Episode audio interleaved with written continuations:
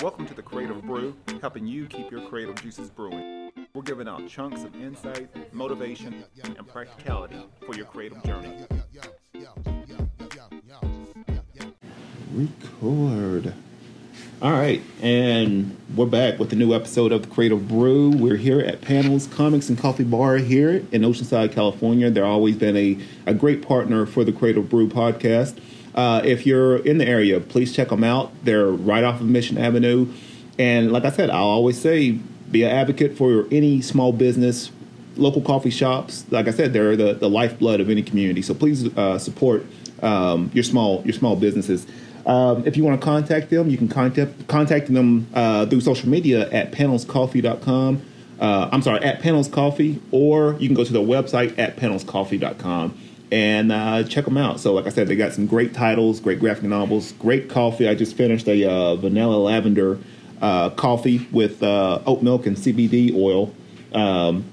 So it's one of my favorite coffees here at Panels. So if you're in the area, please swing by. Today, we're, like I said, it's a year-end episode. Like I said, for anyone that's been listening all year, I'm very blessed and very, very fortunate for you to, be a fan of the Creative Brew, and like I said, I'm always looking to try to add and change and make it just a little bit better. But today we're really doing a year-end episode, and today I got my good buddy Sean Loeffler, owner of the Compound gym here in Oceanside, California. And like I said, I think, once he talks, like I said, the accolades and everything will speak for itself. I could probably, it'd probably take me a good hour just to give out, all the things that he's accomplished.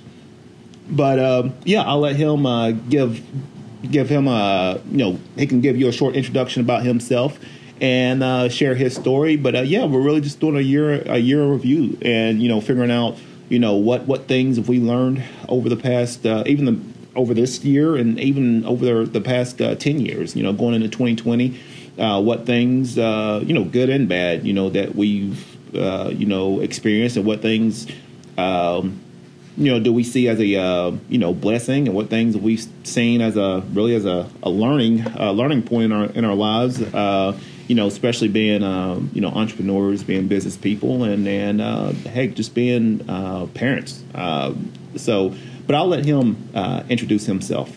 Go ahead. How you doing? Doing well. I'm doing well. Cool. Not trying to give more of shameless promotion, but this Panels place is really cool. Like I've been in Oceanside for the better part of a decade actually myself. Yeah. The Compound's been around for 14 years. The gym that I own, but I've owned it for about a decade now.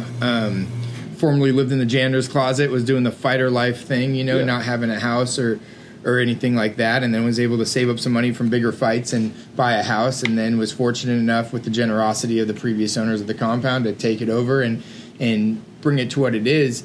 But, this coffee place is awesome. It looks like they got some great types of coffee for sure, but if you guys are around here and want a good cup of coffee or just a cool ambiance, I can't stop looking around. I'm like literally a little kid we'll call it a coffee shop, not a candy shop.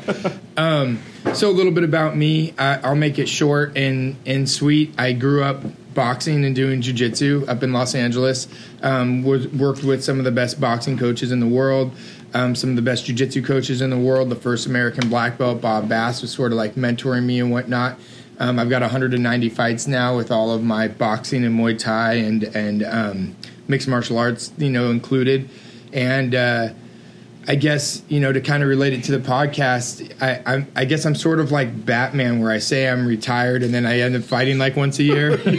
So like, they talk me out of it. Either the money's right or the exposure is right. So like, I think I'm supposed to fight February 15th and so basically I would consider myself, though, a fight coach, a father, like you said. I've got my daughter who I get on the holidays and whatnot. And then the Compound, even in the amount of time that I've known Quantel, which has been years now, it's evolved into something that I think is really special, to where we're we are really the only fight gym in North County, San Diego, for sure. North County, San Diego.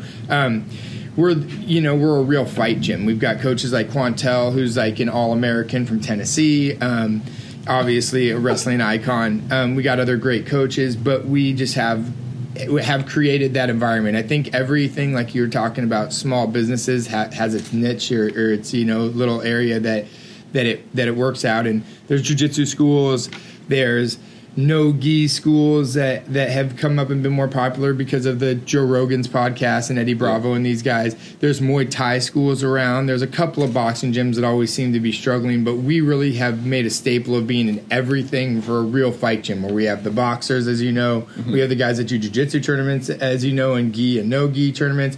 We have the Muay Thai guys that actually compete in just Muay Thai, girls and kids. Yeah. And then we have a huge group of MMA fighters, pro and amateur, that fight on big shows, small shows, UFC Fight Pass, Bellator, out into shows that are on small little Indian reservations and stuff. Mm-hmm. So that's pretty much the shortest kind of introduction I can give. Is just like, I own the Compound. I've been through a lot. I think everybody in life has been through it, and the year basically in review is that we opened up at one of the most busy intersections in Oceanside, on the corner of El Camino Real and Oceanside Boulevard. We were, there's things that are, like you said, there's things that seem to be blessings and seem to be curses, and fortunate enough, I think if you have a positive outlook on things, more things will turn into blessings than the curses and the negativities, or even learning processes. Like, I had a dispute basically over rent in the old Compound gym that we had, and we had been there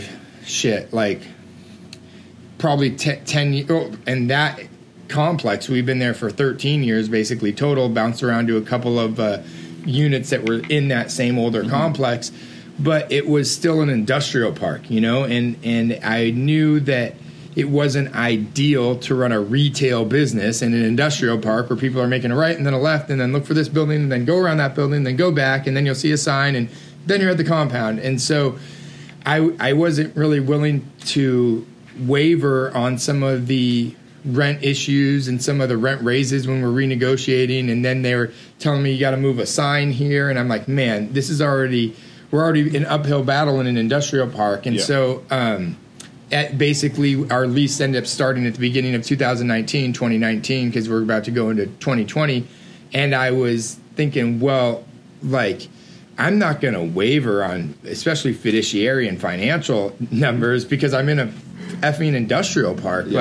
I need retail spot. And so it ended up being to where we weren't able to see eye to eye, and we left that spot, and it was quite the move and quite the daunting task. But now I think it's all for the better because we have such an amazing spot, an amazing building with a great facade, We've always been the fight gym in the community, but now because of the new location, with Quantel there, with Andy there, with Chris there, with Tony there, we've been able to become like a staple in the Oceanside community, where when people want to find certain things, whether it's the Mexican restaurant or the vape shop or the animal hospital, they're like, oh, it's next to the Compound, because we got that huge sign. Yeah. And so, God willing, we've been able to make it work, and I think it's only going to get better and better as we just stay there longer and become more of like that anchor location of that huge intersection. So that's pretty much a little bit of a long-winded year, of what it's been, and then an introduction for me,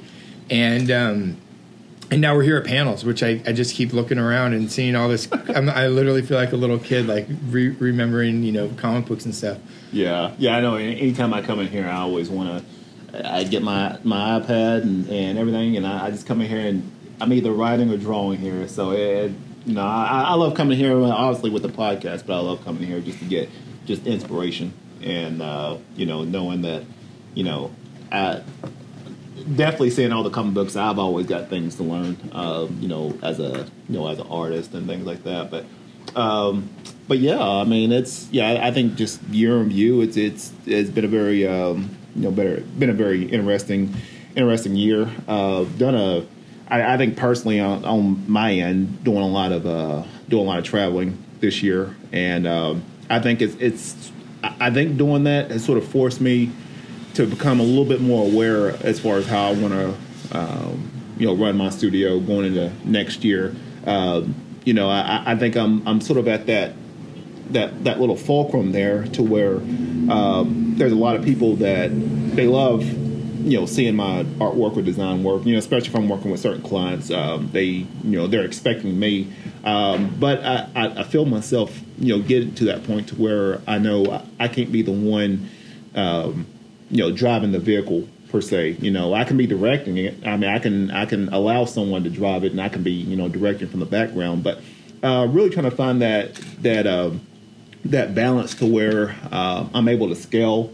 And at the same time, too, I'm able to, you know, still get that one-on-one attention that, you know, a lot of my clients sort of come to learn, you know, from me, you know, being able to, be there and contact them either by phone or face to face, and really having that one-on-one attention. I think a lot of clients, you know, they've just from my knowledge and experience, you know, they've, you know, they get a lot of designers that, you know, they may need something from them, then all of a sudden they sort of disappear and you never hear from them again. So, you know, I've been very fortunate to, you know, be consistent enough to, you know, produce, you know, some high quality work. But at the same time, too, I do find myself, you know, now starting to get a little bit stretched with certain things, and wanting to, there's other projects that I'm wanting to work on, but I know that I know now, having the awareness that I can't do everything.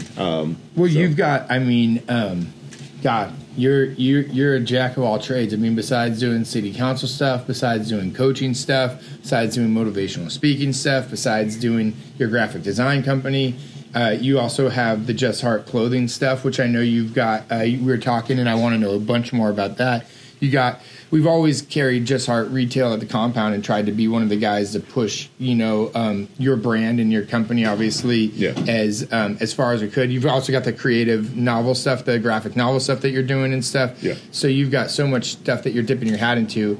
But the one thing is that I think is awesome is that, yeah, we've been able at the Compound to push your Just Heart apparel. You know, whenever somebody wants anything, whether it be the shorts or shirts or a fighter's fight, we tell them, hey, wear, you know, go buy a pair of Just Heart shorts and wear that, and then get your stuff printed on that. Yeah. But you've got your own retail spot that's opening now that's right close to your house, which I think is amazing. Yeah.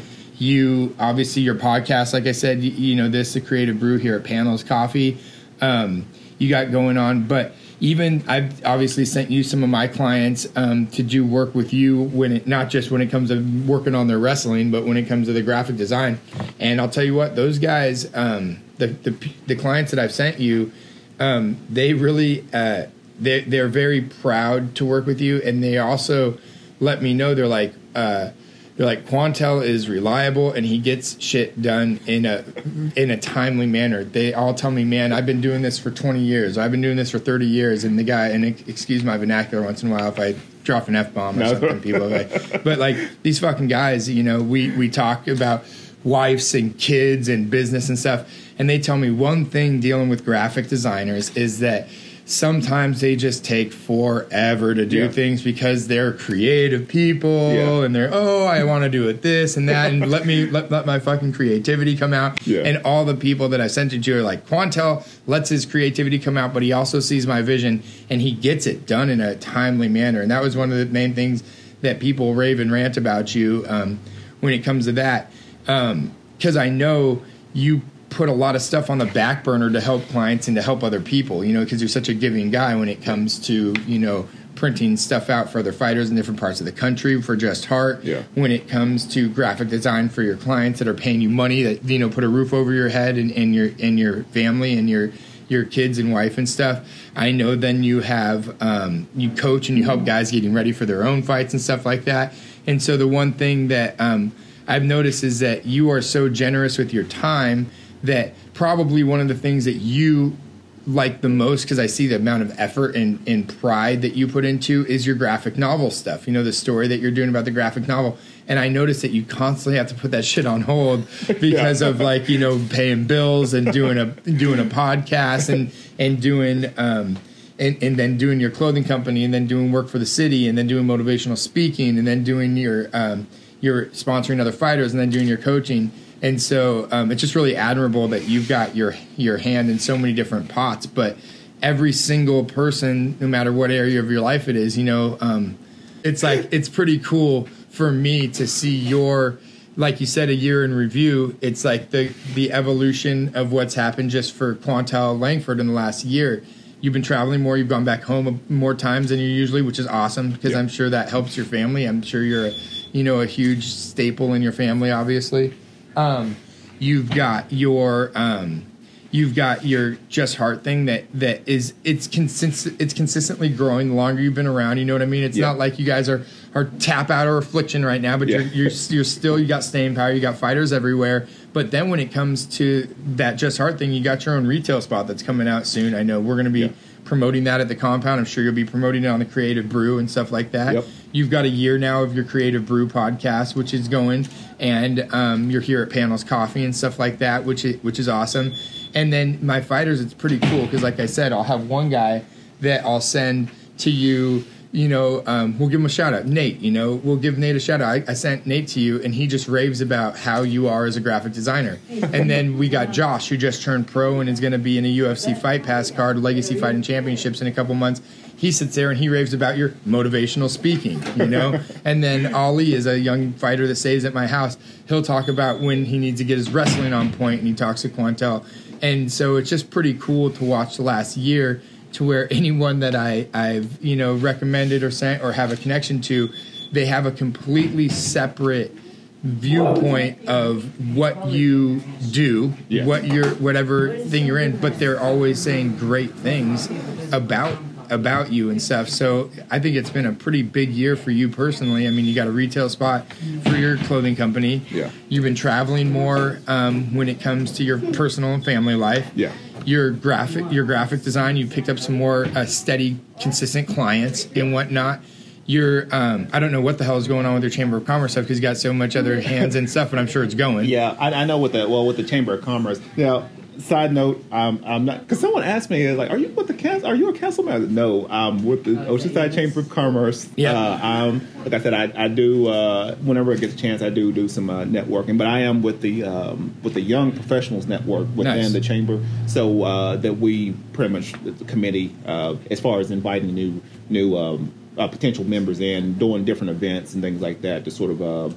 Network, and then obviously, people that want to join the chamber, that's always part of it too. But just trying to figure out a way, and it's sort of amazing to me. Like I said, I've been here for 5 years now, and I find myself, slowly but surely getting more engrossed in the, in the community, and just trying to help out in whichever capacity that I can. But I know just one of those to where. I'm very, deeply in gratitude for, whatever, I'm just glad to be able to, help people. But you're willing to work hard too, Quantel. Yeah, like I think that goes, that comes back. That's my Southern, I think you're right there. I mean, because you look in Southern California, the shit's crazy nowadays, especially when you look at kids. Like I talk to these kids that are fighters or, people that are members of the gym. And at the Compound, I have these conversations, and it sometimes gets frustrating. And I'm sure you're the same way. You're more of a positive guy than me. I'm sort of like the mean tyrant sometimes. But like, it's crazy that in Southern California, nobody wants to fucking work anymore.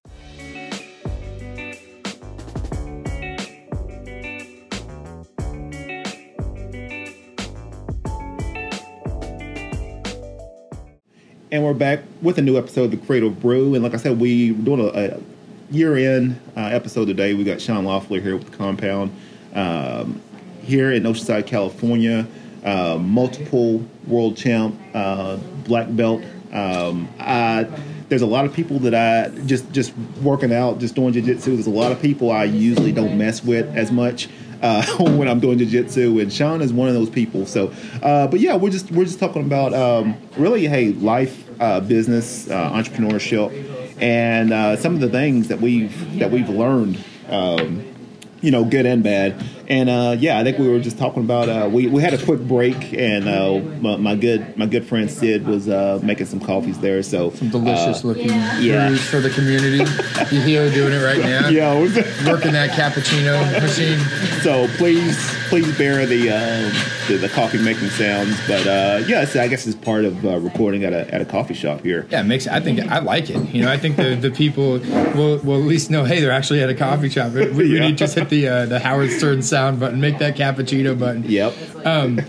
Yeah, like we were saying, you know, and I'm not trying to shit on millennials or anything like that, yeah. but when I mentor so many young kids, just like Quantel does, I noticed that these kids want to create a career for themselves, which is great to want to create a career for themselves, but that's when you're willing to work. I feel like a lot of yeah. kids aren't willing to work yeah. before they're 18 years old, and I've got different students, and I won't, and I'm not admonishing them, that's why I won't mention names of the friends or students that I mentor to call them out on blast, but they'll know who they are.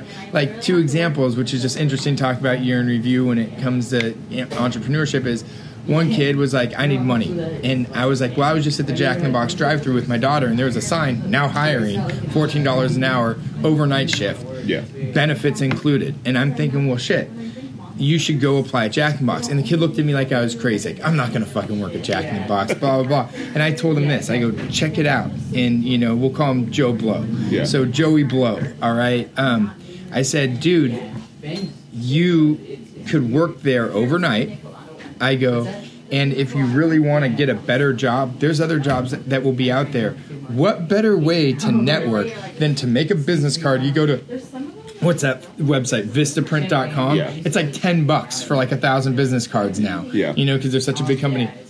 I said, you know, Joey, quote unquote, Joe Blow, make yourself a business card that says, Joe Blow, your cell phone number, your email, and then put a quote on it that says, we'll work hard at anything.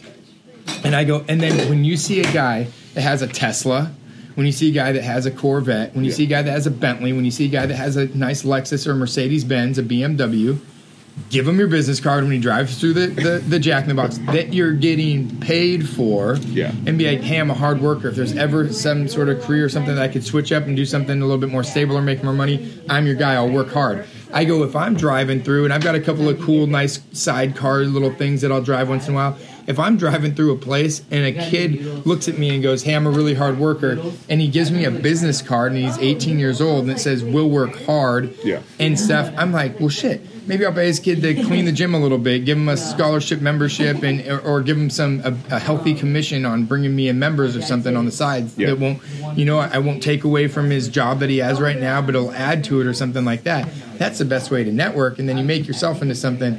Or I've got another kid that that actually one of your media guy here knows him.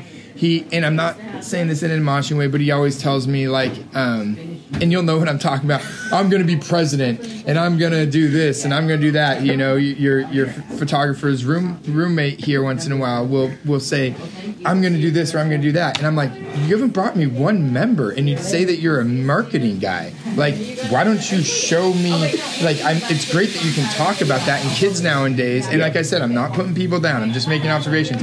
Kids will talk and talk and talk and talk about it. They're going to do this, they're going to do that. Yeah. I'll post about this, I'll post about that. And I'm like, there's no results there. Yeah. Like, instead of talking about the career that you want to create yourself and tell everybody that you can do this or should do this, why don't you do it? And then those fucking people will come to you and be like, would you do this for me? Yeah. But when you're making promissory commitments to everybody, I can do this, I can do that. Well, the people that usually say that the most are the people that are most full of shit. They can't do it. Because yeah. if they could do it, I would be going to them and be like, hey, why don't I pay you to do this or to do that? You know, and so that's the kind of thing that's interesting, I think, with now the quote-unquote entrepreneurship business is these kids nowadays, and even I think it's rubbing off on some of the older folk too, is they want to not have a job, they want to not work, they want to create a career for themselves. Yeah. And then they play this, like, poor fucking me thing when they're broke and all this. And I'm like, dude, you know, or their credit card declines at the gym, and I'm going through a rough time. I was like, how? There's work to be made out there. Like, there's yeah. opportunities to be made. And you're one of those guys that you do it. You know what I mean? And it's like, and yeah, you're a little bit older, and yeah, you're in the College Wrestling Hall of Fame, and yeah, you've got your accolades and stuff, but that's the reason why you've got your company, you've got your podcast, you've got, you know, your graphic design thing, you've got all that, is because you don't just sit there and, like, tell everybody these promises, just, you know, like these yeah. Eastern promises that, like, oh yeah, you're going to be this, you're going to be that, you're going to be the greatest marketing guy in the world. If you're the greatest marketing guy in the world, why are you telling me that you need me to pay you to market? You should be having so much money because you're marketing so many big things yeah. that you don't even have time to take on a new client that needs help with their gym or help with their clothing company and stuff yeah. like that. And it's going to be interesting to see this new decade that we come into, of the 2020 and 2025 and so on, to see what happens. Because nowadays with social media, with YouTube, I mean, the richest fucking kid in the world is that little Asian kid that plays with toys on YouTube. He was on the cover of Forbes magazine. He makes $240 million like a year. He makes, I think, up to like $80,000 a day. Yeah. Like something ridiculous, like when he actually posts those things. You know what I mean? And all the fucking kid does is play with toys. Like he just shows you how to play with Play-Doh. And you're like, how is this making money? Or Logan Paul, you know, as I was at my screen printer that does the Compound shirts. And I asked him, what's popular this year? And he goes, oh, the two most selling shirts that I have at the screen printer shop are Fortnite shit and Logan Paul. And I'm like, this is crazy. You know what I mean? Like, you've got a video game that's now selling more merchandise than clothing companies or bands. Yeah. And then your media side of things is a fucking Logan Paul, some dude that I don't even know what he does. He just films his life. Yeah. And he makes millions of dollars doing it. And good for him, I guess, you know, like well, even with him, he's had some issues. And you prove a great point too, is that when you get to a certain, once you build a certain platform for yourself, and the bigger the platform, the more value you can bring to a wide amount of audience, that honestly that money starts coming in. But at the same time too, you have to be very careful about what, you know, the things that you know, how you portray yourself or how you represent yourself, because you know, you're not even you're representing yourself, but you're representing other sponsors and brands too. And I think even with fighters, I don't think fighters really recognize you know, when you present yourself as a, you know, quote unquote, you know, professional fighter or whatnot, you're, like I said, you're representing other brands and other sponsors. You're not just representing yourself. So when you go out and do, you know, crazy things, it's not just you, it's other people that's involved in your circle that's, you know, impacted too. So I think a lot of fighters have to be very, you know, really be, cautious as far as how they present themselves and, you know, their demeanor, because, you know, if you're a professional, act like a professional. Don't go out and do, you know, just crazy things because you want to. Other people that have invested in you and believe in you are impacted as well. Yeah, you look at January coming up, and to spiderweb and extrapolate on that, like you just said, people can really screw themselves over now, and it's kind of unfortunate that some people have so much money to where it doesn't matter. That's kind of frustrating almost. It's like it would be nice if it was like kind of like Monopoly, the board game, where when you screwed up and, you know, you bought something you shouldn't have bought, or you bought something you thought you should have bought and put a couple hotels there, and, you know, everybody wants Park Place. You know, everybody wants to buy Park Place and put hotels on it. But there's some fuckers that buy Baltic Avenue, and then they put 10 hotels on it, and then every time you land on it, you're making a lot of money off that roll of the dice, because you took a risk and said, well, yeah, you know, I can't afford Park Place, but I can afford Baltic Avenue or Atlantic Avenue, and I can put a bunch of houses on that shit and tax people that way before I can buy my utility company. But it's also sort of unfortunate with the amount of money some people make now, to where it's almost like there is no consequence. Like Conor McGregor, he hasn't even fought this, you know, in New York City, he had that suspension for throwing, you know, a thing of glass through Khabib, and then after the Khabib, he got in a fight, and then he got in a bar fight and punched him like 70-year-old man that we all saw in the face. And the funniest thing is, which it isn't even funny, but it is a little comical, like, you know, especially with Creative Brew being here at Panels, we use the term comical. It's fucking comical that guy does something fucking illegal, and it ends up making Proper 12 whiskey more money because it's just exposure for him. And it gets to the point where it's almost frustrating, to where there's some people that can do no wrong. And then you got, you know, Logan Paul. Nowadays, because clicks gets you money, it's almost like you start thinking, are these guys like... did he really even punch that guy because he had a problem with him? Or was he thinking like, well, fuck, it's a misdemeanor at worst, and I'm going to get TMZ and Channel 4 News and CNN and Fox, you know, Fox News. I'm going to get the leftists. I'm going to get the right-wing people all hearing about me throwing a punch, and they're going to Google Conor McGregor, and then he's literally making money off of those mistakes that he's quote-unquote making. Yeah. And then you got guys like Logan Paul. You know, he films a suicidal girl and stuff, and they demonetize his page, but then everybody's talking about him. So he's getting all this money from ads on Twitter and on Instagram, you know, in that way. And so it's our society's really become a weird thing with social media that whether it's positive or negative, if it's getting clicks, it's technically financially and fiduciarily positive for that guy. Yeah. I mean, the number one pay-per-view this year, I think, in fighting was Logan Paul versus KSI. KSI. Thank you. The kids know. That was like the number one fight pay-per-view, and those were just two YouTubers. Wow! That made and they fought it like they fought it either up in L.A. or Madison. It was either Madison Square Garden or up in Los Angeles somewhere. I forgot which one. Yeah. But it was like the number one bought pay-per-view of the year for fighting. You know what I mean? So it's like like I said, it's going to be really interesting to see where the next decade goes. Because with social media, with YouTube, with hits, you got little Asian kids playing with toys. Like, if you would have told somebody fucking 50 years ago, there's going to be an 8-year-old that has hundreds of millions of dollars because his dad's going to film him, or his mom, whichever it is, going to film him playing with toys for 10 minutes. You would have called that person crazy. You'd be like, you should get a straitjacket. Yeah. Like, you got to go get a job at a gas station. You got to learn a trade, how to be a mechanic and whatnot. Yeah. And nowadays, I think, like, you know, when it comes to entrepreneurship, if I can give my piece of advice, you know, I made it to the UFC, and I fought in Bellator, and I've won world championships and whatnot. But owning The Compound, I've started to realize about you have to predict. It's so hard, but like for business, especially the kids that are listening to this or the young entrepreneurs or businessmen, you have to be able to predict the next wave of things. It comes to, hey, you know, Joe Rogan, he was literally cheering people on to eat cow testicles on fucking Fear Factor. Like that, he'll say it himself. Like that was his MO. Like, you can do it. Swallow the horse semen. You can do it. And if you would have told him, hey, you're going to then talk about these life experiences just to your homies and make hundreds of millions of dollars, he'd be like, yeah, I don't think so, bro.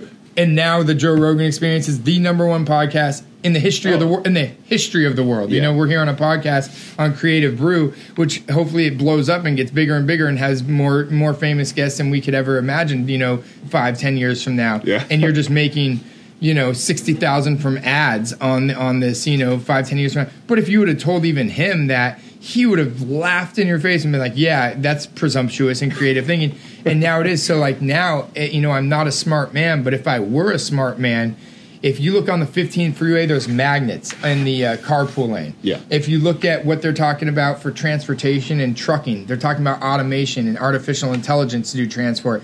You know, Amazon has tried to do drones to deliver, you know, product to people and whatnot like that, saying, well, fuck, even if somebody shot down a drone with the product, that's still, even if we have to send a second one out, we're still actually spending less than filling up a shipping container from China, shipping it through the Panama Canal, bringing it up to Long Beach and San Pedro, then putting it on a truck, then putting that truck to a distribution center, then sending an Amazon truck out to the distribution center that we're renting space from, then delivering it for the U.S. Postal Service or through Amazon or through UPS to our customers. So they go, shit, even if somebody shoots our drone down and we have to do it 2 or 3 times, we're still basically breaking even. So if any of those drones get there the first time, we're making money hand over fist. Yeah. And so I'm thinking for kids nowadays, if you want to look into learning something, screw maybe going to school and getting a $200,000 debt for college. Yeah. So to learn general education, you know, credits, why don't you learn how to fix artificial intelligent type stuff? So if there's an automation of a robot making something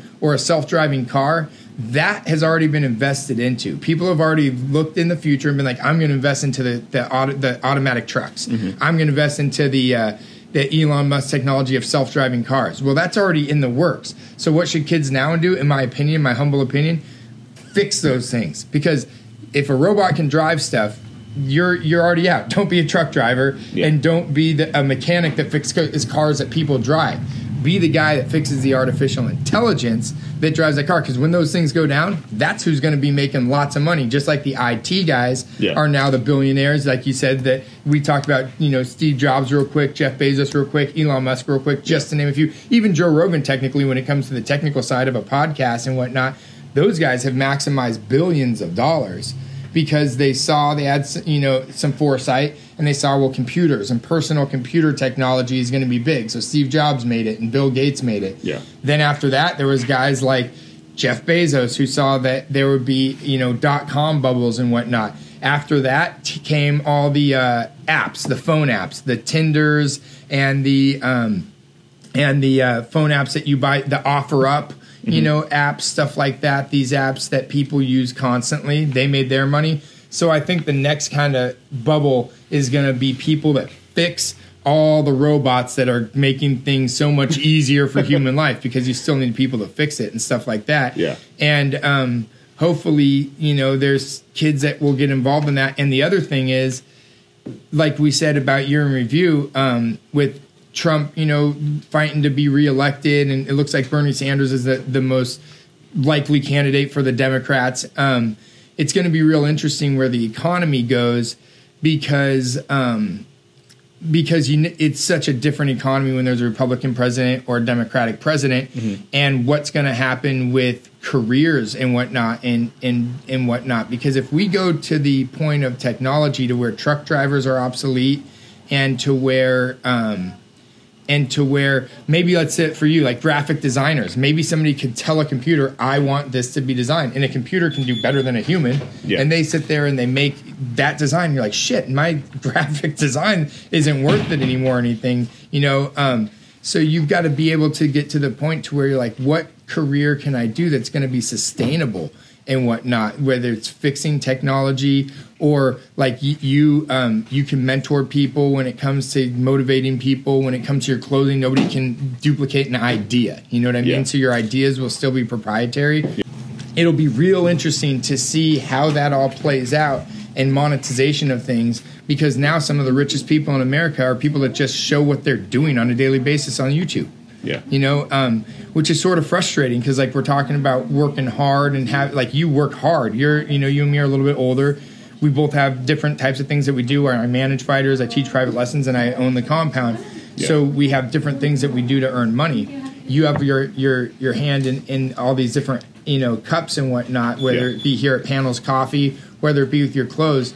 Well, it's like, maybe we're the stupid ones, and these kids that want to create a career for themselves are the smart ones, because all they have to do is film their life, and if they're interesting and charismatic, they're going to make more money than you and me working hard. Well, it's one of those where I do find myself definitely making a shift as far as I definitely want to, you know, create a life for my own, even for my family, and something that. That sort of aligns with all the things that I'm doing, and really, you know, designing life based off of that. But I think for the most part, even with the podcast, even with the graphic novel and things like that, I find myself just more in a creation mode right now, and just figuring out, okay, how can I create this idea and, you know, monetize it, and figure out, okay, can I, you know, create this podcast and then get it to the point to where obviously I would want to attract, you know, sponsors and brands and things like that. And, you know, even with the graphic novel, you know, how could I turn that into a, you know, from producing the book to hopefully, you know, possibly selling, you know, some of the media rights to me. Absolutely. You have so a Netflix show I'm always thinking in terms of that. And then even from a legacy standpoint, you know, how can I use that and create more licensing initiatives and ideals based off of the Creative Brew, or from the comic book I'm working on, or even from Just Heart. You know, those are the things I'm concerned with right now, and how to do that. So I'm thinking in terms of, okay, how could I, you know, maybe create these characters for this graphic novel, and, you know, using that maybe sales or the royalties from that to, you know, pretty much create another revenue stream to where that lasts forever, and I can pass that on to, you know, future generations, and so that's where I sort of see the book, and even with the other things that I'm doing, I'm really trying to get away from, I love to work hard. Yep. I enjoy what I do, but at the same time too, I know that in order for people love all the things that I share or I give or I create. But I have to figure out ways to sort of leverage all the things that I'm capable of doing and leverage it to where it's not just, stressing you out. Yeah. Yeah. Because sooner or later I'm going to get, I know I'll get stretched. Yeah. And like I said, I enjoy helping a lot of people in whatever capacity. But at the same time, too, I know I've got to start leveraging now as far as other things that I'm capable of. How can I leverage it to where I'm not necessarily switching, my time for money? I'm switching my value for money. And, absolutely. And if it's just 20 minutes of my time, that could, depending on how much value I give in that 20 or 30 minutes, that could exponentially be huge, if I'm trading that for, X amount of money or some kind of opportunity or something like that. Definitely trying to get away from my time versus a certain hour, because that will never... That was, especially as a creator, that will never, work for me, and I find myself getting stretched doing that. So. If you could imagine, like we said, this is a year in review. Like, not even just on a personal talk, making it too personal, so people are bored. Like, who gives a shit about these guys' lives? Yeah, because you got to relate to everybody. But I'm sure that you're on the corner with doubt, just like everyone else. That's not a million. I mean, even guys that are billionaires are probably standing on a corner with doubt, thinking they could get sued for this or sued for that. Yeah. I mean, let's look at this year as a whole. So on your personal level, you probably didn't think a year ago that you would have a podcast and be teamed up with the Panels Coffee Shop inside here doing a podcast and actually doing it. You probably thought that was a cool idea maybe, or it's crossed your mind, but you're actually doing it. You probably didn't think, I'm going to have my own retail spot that I can maximize for my Just Heart clothing company and stuff like that, maximize more clients. But then when we look to a global thing about the people that are listening to this, I mean, it's pretty trippy. I mean, just the world is a trippy fucking place. But the last Star Wars movie just came out, and everybody says it's horrible. And I'm not trying to shit on Star Wars. I'm not a fucking big Star Wars fan. But I've got some movie reviewers or Rotten Tomatoes and IMDb. They're pretty accurate for the most part, because there's so many goddamn people that are giving their opinion when it comes to the public rating. If a movie's got 4 stars and 10 million fucking people rate that, it's probably pretty accurate that the majority of people think it's a shit movie or whatever. So you would never thought that Ron Howard directing, the George Lucas last ever 9th installment of Star Wars would be a terrible movie, but people seem to hate it. I haven't seen it, but people say it's terrible, and they say they don't understand it. They can't even wrap their head around what's going on in the story, and that's supposed to wrap everything up. But then, so you think, okay, well, if you go back 40 years and you'd say the 9th, the last issue of Star Wars or whatever you call it, like I said, I'm not a huge sci-fi guy, but it's going to be a terrible movie, but it's going to be directed and produced by the 2 most famous producers of all time. You've got George Lucas, Ron Howard, Steven Spielberg. Those are your 3 mainstays of directing and producing, and 2 of them are involved with Star Wars, and they say it's terrible.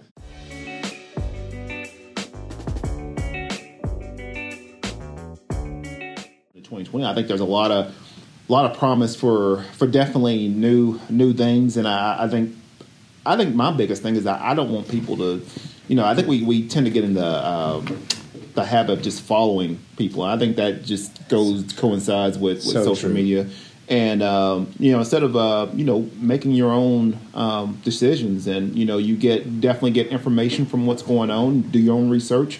And you make the best decision, for yourself. But I think I've sort of come to the standpoint to where, honestly, no one, especially if you're in entrepreneurship or you're in business, no one's gonna really gonna believe in you except yourself. And you might as well, I think you get kids be like, hey, I want to design this life, or just anyone starting out, hey, I want to do this, I want to do that. Are you willing to invest in me? And one of those, I think my question is are you really willing to invest in yourself? Invest in yourself, right? And because no one, honestly, no one has the time or the place to believe in you. Yeah, you get your investors, you get certain people that definitely want to, they might put certain money behind your, specific entrepreneurial pursuits or things like that. But at the end of the day, I mean, it's going to come down to like, what are you passionate about, and do you want to develop a life around those that vision or those dreams and pursuits? That sweat equity, and that could be, heck, you don't have to be a millionaire for that. I mean, you can have a $60,000 job, and if it's something that you love, completely love, be happy with it, be content with it. Now, if you're looking for something more, then definitely go out there and reach and learn and research and do the things necessary. But no one out here is going to believe in you. You're going to have to, be willing to sort of take a step forward and make an ask. Be willing to say, hey, look, can I do this for you? What can I give that's going to help you out? And I think I think going into 2020 and beyond, I think that's the new currency, is figuring out how much value could you give to somebody. And that's something that's been my ethos for years now, is figuring out what things, what gifts, what ideals, anything that I have, what could I give to you that's gonna leave you in a better position to grow. And I guarantee you, once you think of it in terms of that, instead of feeling like I want you to believe in me, I want you to, here, give me this money, I want you to believe in me. I believe in myself to know that I'm going to give you something, and I'm not expecting back anything else in return. And I'm fine with that. I know that with life, with universe, it tends to come back in other ways. So I'm not, if I give you this. Even when I give, I'll do the talks after practice. I've been doing that for about 3 years now. Yeah, at least. For me, that's practice for me going into the podcast. Huh? So, and at the same time too, I've got a lot of military, a lot of people that came back and thanked me for saying that to me. They tell me the same thing about you. So it's one of those where I think if I didn't have the courage to do that, honestly, for me, I wouldn't. I'd be. I don't know how many people would are necessarily impacted by that, but I know a lot more than you think. Yeah, but I know that if I didn't give those little words of wisdom, I think people's lives would be completely different, or not to say completely different, but it might be their mindset or their heart set might be going a different direction compared to maybe they got those couple little words that maybe. Maybe switch the way they solve things. Oh, no, they do. The guys come to me. I think a good way, like the cool thing about podcasts is that we, like, there's not a lot of times, even though, 5 years now, you've been working at the Compound and stuff like that and been a coach there, and hopefully you'll be there another 20 years. You know what I mean? You'll be. I want Quantel Langford to always be the wrestling coach of the Compound. It would be great, like you said, for your company, or let's just say your graphic novel. It would be awesome if it got picked up by Netflix and there was a series and they gave you $1 million and they ran with it, and then your idea, you don't really have to put much effort into it, and financially speaking, you win. It would be great if Family Fitness Center and Mark Masteroff came and bought millions of dollars for the Compound and stuff, but if not, I'm totally content having Quantel Langford be the wrestling coach and motivational speaker. But the one... cool thing about podcasts is, like I was saying, like we've been working there 5 years, and the only longest conversations that we'll ever have been a couple times on podcasts and stuff like that. So it's a cool experience for us to be able to talk. One thing I think would be and bounce ideas off to each other when we're actually just talking, because besides that, we're just work.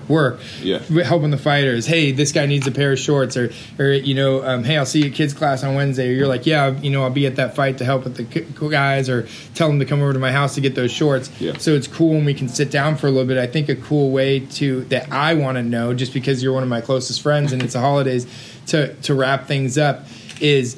You set the format, like you said. You're the director of the Creative Brew podcast, and then you kind of let different things take their place.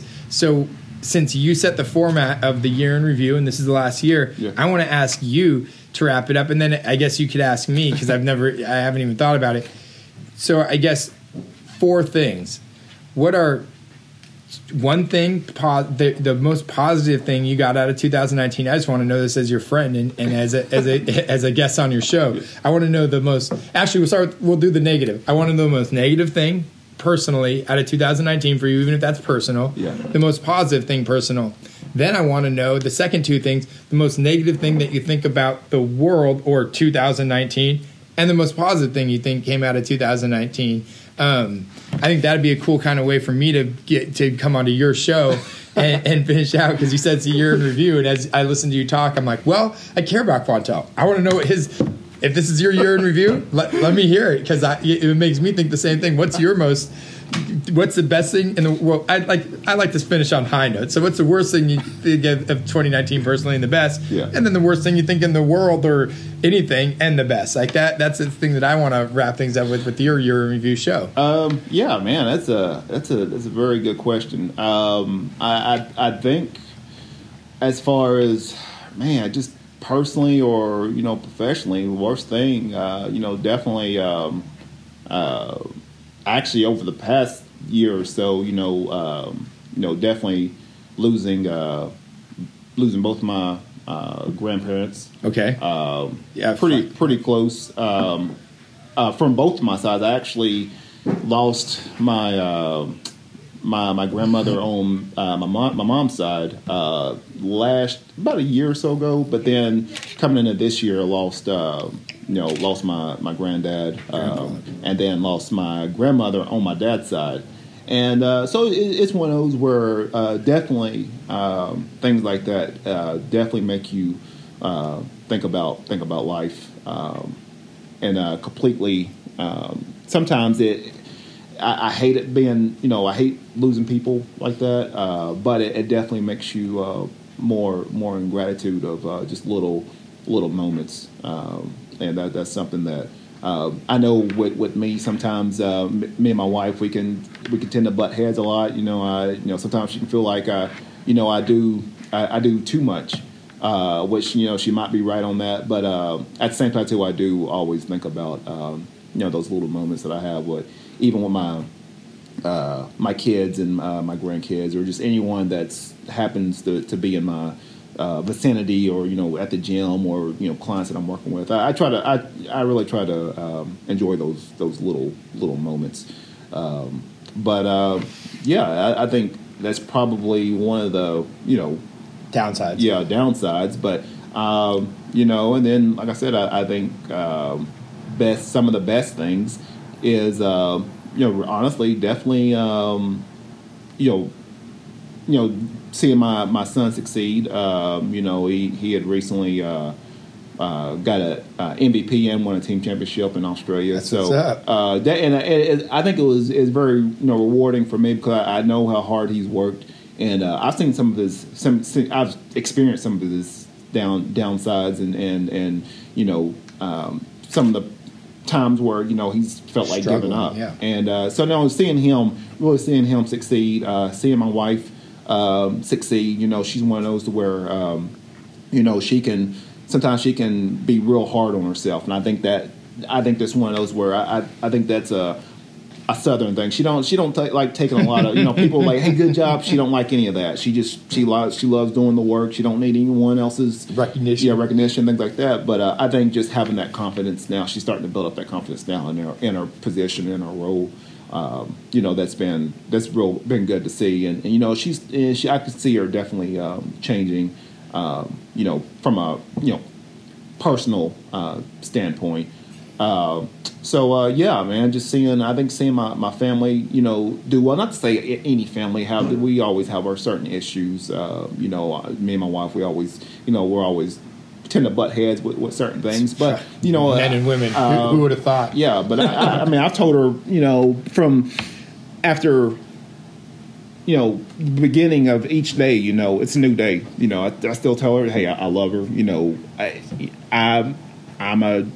I run my own business. She is a CFO of a healthcare company, and sometimes we butt heads on things. There's some things that I may not do that may not, on paper, may not make sense at all.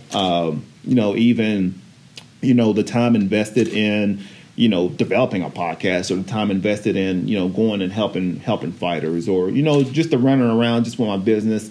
Some of the things don't make sense on paper, but I really feel like at the end of the day that all that stuff sort of balances out in some way or fashion. And a lot of times I tend to get more opportunities if I wasn't in wrestling, or if I wasn't being able to coach and get in contact with you. There's actually a couple of clients that I would have never met if, you know, I hadn't gotten in contact with you. So, you know, just like being able to, show the fashion show, show the Just Heart line at the fashion show. So, you know, just like little stuff like that. It's definitely been a high point. Definitely been able to go to different events and things like that. Even with the podcast, being able to experience different art events and be in contact with people around the area and sharing and the things that they've got going on.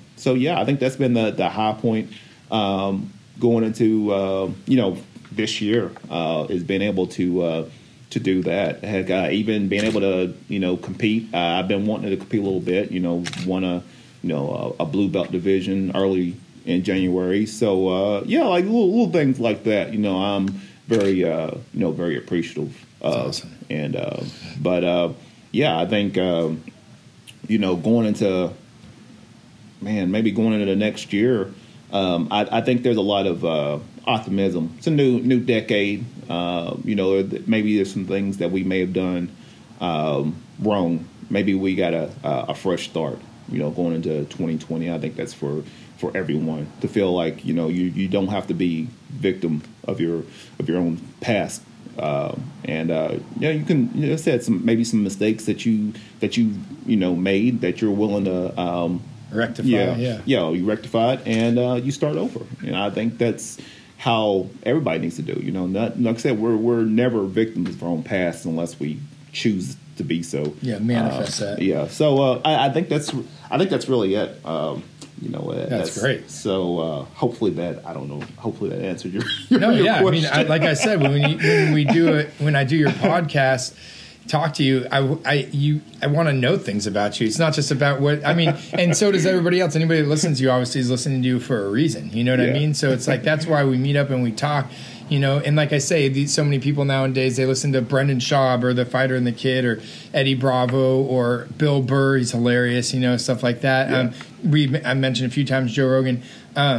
So people now, podcasts are so popular, but it's actually the people are just listening to other people interact with each other. Yeah. And it's interesting because not too many people, I think, nowadays, with the social media, with the YouTube and the Facebook and all this other crazy stuff, is people watch and look at a lot of stuff. But podcasts are kind of cool because people get to listen to what somebody's thinking. Yeah. And there's not a whole lot of that. People always get to – you can interpret a picture on Instagram or whatever. You can interpret a photo on Twitter, and that's your own interpretation. But when you're listening to two people interact with each other, there's really no of their interpretation. This is what the fuck Quantel just said. Yeah. So it's really a good way to get to know people. You know what I mean? And ask questions and bounce things back. Watching you go from it's crazy, dude. That you have a podcast and that you're talking to potentially the whole world. When I remember 5 years ago when you started at the Compound. You're always an amazing wrestling coach, but you even told me. You told me and Claudia, you're like, I am so uncomfortable with public speaking. You're like, I am so. And now you do motivational talks. You talk to with the Chamber of Commerce, to young business people and some people in the city council. You talk to potentially millions, hundreds of millions of people on a podcast, and that's pretty. If you would have told yourself that 6 years ago, you probably wouldn't have believed it. Yeah, yeah. So we'll end this podcast. I'll give you a couple little questions here, something that I always ask any of my guests. But what is a creative tip that you could provide our audience? Something that may give them a little value for their lives. A creative brew. All right. A creative tip for it could be anything. Okay. That may help somebody. All right, let's see. That's a good question. I'll make it short and sweet, not super drawn out. So a creative tip that now I could give somebody is especially with how monitored we all are, whether it be surveillance cameras, whether it be people on their phones, you know, holding up, filming people and stuff like that, yeah, is creativity, like creatively be yourself.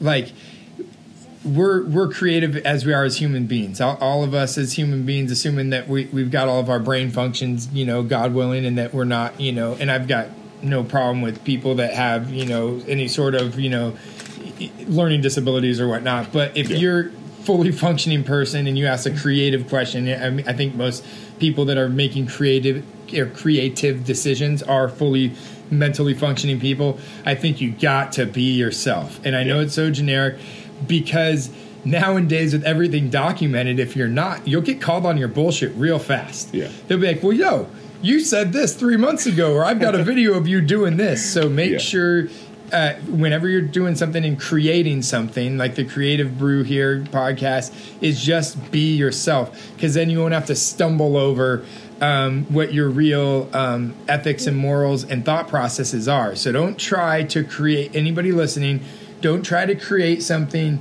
to get more viewers. Don't try to create something that you think these people want. Just be yourself. Yeah. And the right people will magnitude towards you. Yeah. What's your next question? I'll get through it. Nah. Next question is your ideal creative life. What would, if you had that perfect day, that perfect 24 hours, or the way you would fashion your life, what would be that perfect mix through your day?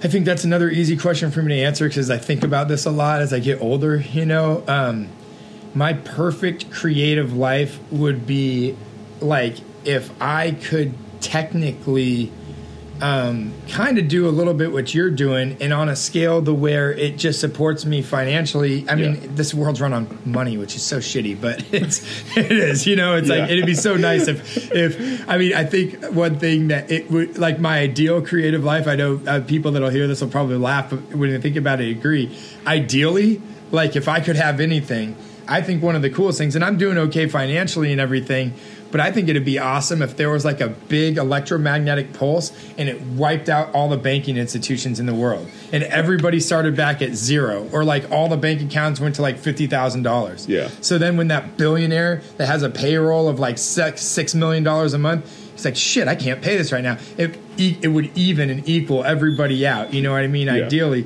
So if there was like, you know, a wiping out of the financial institutions of the world, you would then have everybody be on an even playing field, and it would really, people would have to then start over and whatnot. But for reality, my reality of what my perfect creative life would be to be technically retired, living on Catalina Island, but running the Compound and the fighters to where they could come over there. I could show them some techniques or something in my garage, or like on outside in the sand, you know, on the beach, and show like, hey, you know, ask me a couple questions what you would do in jiu-jitsu or boxing here, and I can answer those, or make some videos that were instructional videos, and then having the business run itself the way of what my vision is for the Compound, but it running itself productively and me not having to worry about it, knowing like Quantel's got it. Like if it's a Wednesday and I want to go on a trip Monday, Tuesday, Wednesday, because it's hard sometimes on the weekends for me. So if I want to take a 3-day vacation to, say, Catalina, I'll just use that as an example because I love it there and grew up there. So if I want to take a vacation, I know that on Wednesdays, like I'm very comfortable because Chris Getz is there, Quantel Langford there, Andy Schnoddick is there. And I know there's 3 professional amazing guys that I can count on and trust. Yeah. It would be awesome to have it be like that 100% of the time, 365 days a year, to where when I wanted to come in to the Compound, I mean, and this is like you said, ideally for my creative idealism for my life, I could want to come in. Yeah. But if I don't, I don't have to. Yeah. And it's still run itself and making itself money, and people are still benefiting from the Compound being there. But I don't have to be like, oh my God, I got to do this and I got to do that and I got to clean the toilet and I got to mop up this little pile of water and I got to go get branched chain amino acid drinks and I got to rearrange the, you know, Just Heart stuff to make sure customers see it every time they walk in the door, and I got to make sure that the boxing coach is starting right at 7 p.m. and stuff, which I don't have to micromanage that much stuff because I'm pretty close to everybody. Like I said, on Wednesdays when you're there and everybody, I just feel so comfortable. And it would be great if we could get, you know, just the ball running and enough members and stuff to where it just ran itself like that to where then I could contribute what I want to, not what I have to, if that makes sense. Because then it that opens up all that time that you talk about for sweat equity and brain equity to see, I don't know what else I'd want to do, unfortunately, which would be nice to figure that out at one point to where I'm not just like paying a bill. Yeah. So that would be ideal, and hopefully I can get that in the next decade and in the next 2020, you know. But I love that question, actually, because I don't usually think about it.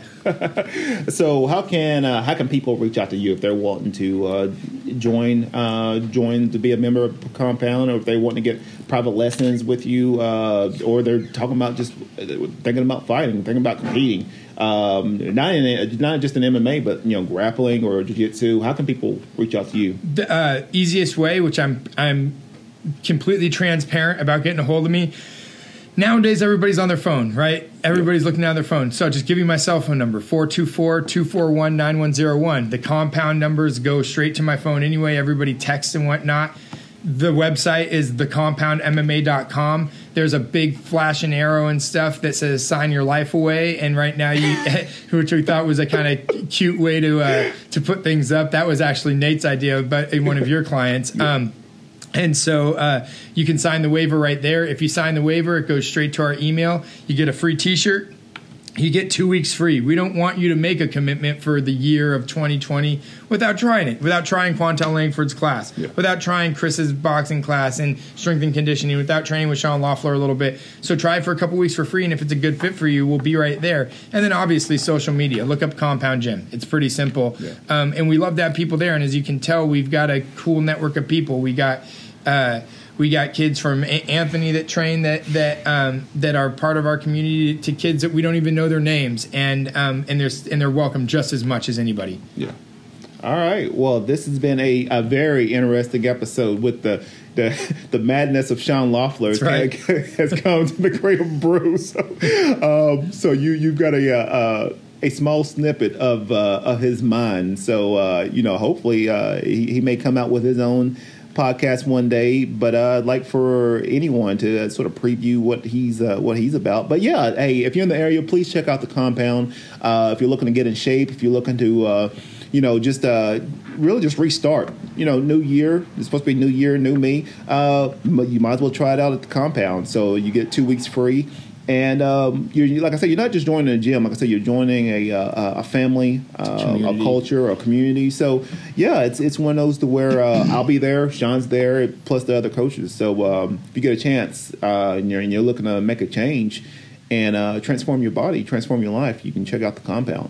But once again, this has been another great episode. Hey, have a great new year. I hope everybody has a great 2020. This is, like I said, this is episode 43, I believe. Nice. So happy New Year. so we're getting there. But happy New Year's to everyone, and I hope for success, and for my creators. Hey, make it. Just make it. Don't worry about any of the naysayers. Like Sean says, hey, believe in yourself. Bank on yourself. Because no one else is going to believe in you. So you might as well believe in yourself. So other than that, it's been a great episode of The Creative Brew. Be creative. Stay inspired. Thanks, bro. I love you, man. All right.